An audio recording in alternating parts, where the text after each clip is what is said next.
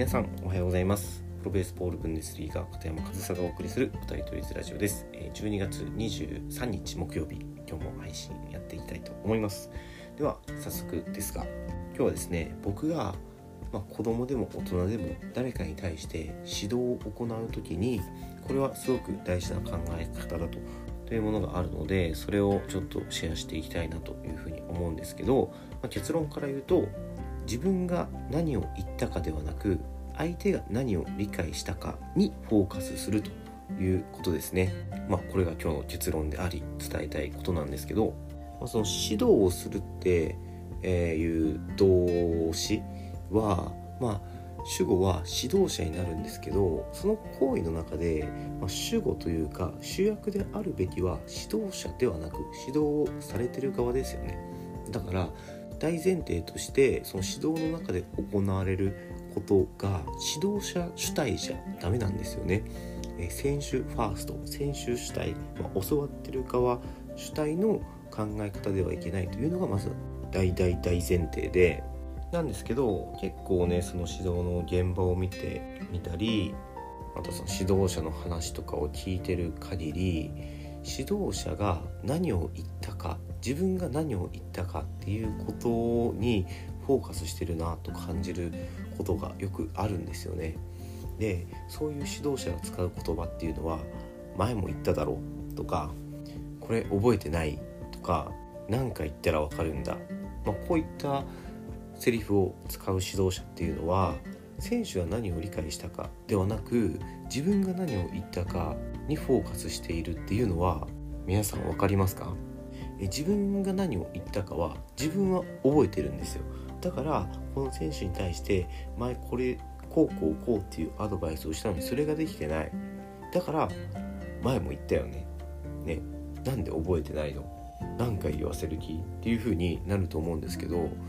選手側って指導者が言ってること全部覚えてないじゃないですか。覚えれないんですよ。それは別にそのやる気とかいう問題じゃなくて人が言ったことを一軸全部覚えられないですよね。でしかもスポーツという場は頭でするのを理解しながら体も動かさないといけない。で脳みそがする活動ってすごく大きいんですよ。その中で指導者が言ったことを一軸覚えれるわけないじゃないですか。それは忘れますよ。けど忘れたら怒られる。ね。前も言ったじゃないか。何回も言わせるな。そういうふうに言われるとやっぱり選手にとってはストレスですよね。でもそれを指導者が自分が言ったことではなく選手が何を理解したかっていうところにフォーカスを当てるとあこれ前も言ったけどまだ理解してないな。じゃあもう一回説明しようっていう風な考え方になると思うんですよね。僕はそれでいいと思うんですよ。同じ子に対して同じ人に対して同じことを何回も言う。何も悪いことじゃないと思います。むしろ問題なのは1回で理解できる1回でできると思ってるその指導者の考え方の方が僕は問題だと思いますしその1回で理解できる1回でできるようになるっていうのは1回しか言わないという指導者主体の考え方ですよね。自分が選手の頃を思い出してほしいんですけど1回で理解できる1回できるようになるなんていうことはなかったと思うんですよ。なんですけど一度指導者という立場になったら教わる側になることってそんなにないしまして自分が教えているこの立場になることっていうのがだんだん難しくなってくるんですよね。だからそこはあえて意識しないと自分主体ではなくその目の前の選手主体その目の前の子が何を理解したのか何が理解できてないのかっていうのをこっちが理解すること。これは僕指導者には必須の考え方だと思っていてもう何度でも同じことを言うって決めてますし何度でも戻る一歩下がる振り出しに戻るそれくらいの気持ちで、えー、指導には当たっているんですよね僕は。なんですけど周りを見るとなかなかそういうことができていると見える人は少ない。それじゃあねやっぱりできないことができないままになったり一歩下がれば戻ればできるようになることがそうできないまま次に行ってしまうという悪循環が生まれてしまうと思うんですよね。それだと結局そのパフォーマンスの向上にならないだけではなくて、えー、監督コーチその指導者と選手の信頼関係を作る上でも弊害になってくると思うんですよ。だから選手が何を理解したか何が理解できないかを理解するというのはすごくすごく大事なことででこう考えた時に何でもかんでも伝えればいいっていうことでもないんですよ。僕はちょっとこれ僕が指導者で気をつけてることでもありますしその指導者の力量を測る一つの指標にしてるところでもあるんですけど話が長い指導者はあまり優秀じゃないなというふうに思っています。それなぜならそれも自分が何を言ったかばっかしフォーカスしてるから相手が何を理解したかにフォーカスをすると相手に与えるべき情報量って決まってくるんですよね。その一度に与えるべき情報量。だってね人からね10分20分30分ってひたすらその情報だけ与えられてもやっぱり残る情報量って限られてますよね。全部はインプットできないじゃないですか。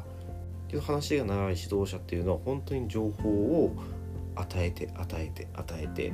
で選手が覚えていなかったらあんなにたくさん話したのにあんなにいっぱい情報を与えてあげたのにみたいな。そんな考え方そんなこと言ってる人周りにいませんか？もしそういう人がいるとしたらその人は僕は優秀な指導者じゃないと思います。なぜなら自分が主役だから。何を話したか。どんな情報を与えたか。そのベクトルっていうのは選手に向いてるようで自分に向いていて選手にベクトルを向けたらこれもこれもこれも言いたいけど全部言うと頭がパンクするだろうな。全部は理解できないだろうな。覚えられないだろうな。だから今日はこれくらいにしとくか。で次の機会に自分が忘れなければその話はできるわけですよ。けど自分が今言っとかないと忘れちゃうからあこれもそういえばこれもいやいやこれもこれも。でどんどん自分が言いたいことを言ってしまう。それはねやっぱり全然相手が何を理解したかっていう目線は持ててないですよね。その行動を見ると。けど僕がえー、見渡す限り半数以上の指導者は今僕が言ったような相手が何を理解したかではなく自分が何を言ったかにばっかしフォーカスしている指導者が多いなというふうに感じます。そしてそのことを指導者本人は気づいてない。指導者が自分の言ったことにフォーカスをしているということに気づいてない。だから今日この僕のラジオを聴いた人にはまずはその自分がね自分が何を言ったかにフォーカスしているのか相手が何を理解したかにフォーカスしているのかっていうところにまずは気づいてほしい。そこからですよね。気づくことが第一歩。そして考えて自分が何を言ってるかにフォーカスしているということに気づいたらそうではなく相手が何を理解したかっていうのをしっかり感じることができるようにそれもコミュニケーションですよね。でもそのコミュニケーションっていうのは訓練が必要だしそれまでね一方的に自分が何を言ったかにフォーカスしていた人はすぐにはできないと思います。でもそこはやっぱりね指導者が努力すべきところで身につけておかないといけないスキルなのでそこは努力してください。でその指導者じゃない方例えばそのね野球選手の保護者の方とかねその指導者を見極める時に自分が言ったことにフォーカスしているのかそれとも相手が何を理解したのかにフォーカスしているのかまあ、えー、一番簡単な見分け方は話が長いかどうかなんですけどこれをねいい指導者かどうかを見分ける一つの指標にしていただいてもいいんじゃないかなと思って僕が指導する上ですごく大事にしている考え方を今日はシェアしてみました、まあ、僕自身がすごく大事にしている考え方なんですけどこれは自信を持って役に立つ考え方だと思うのでもしよかったら参考にしてみてください。はいということで、えー、今日も最後までお聴きいただきありがとうございました。片山和沙でした。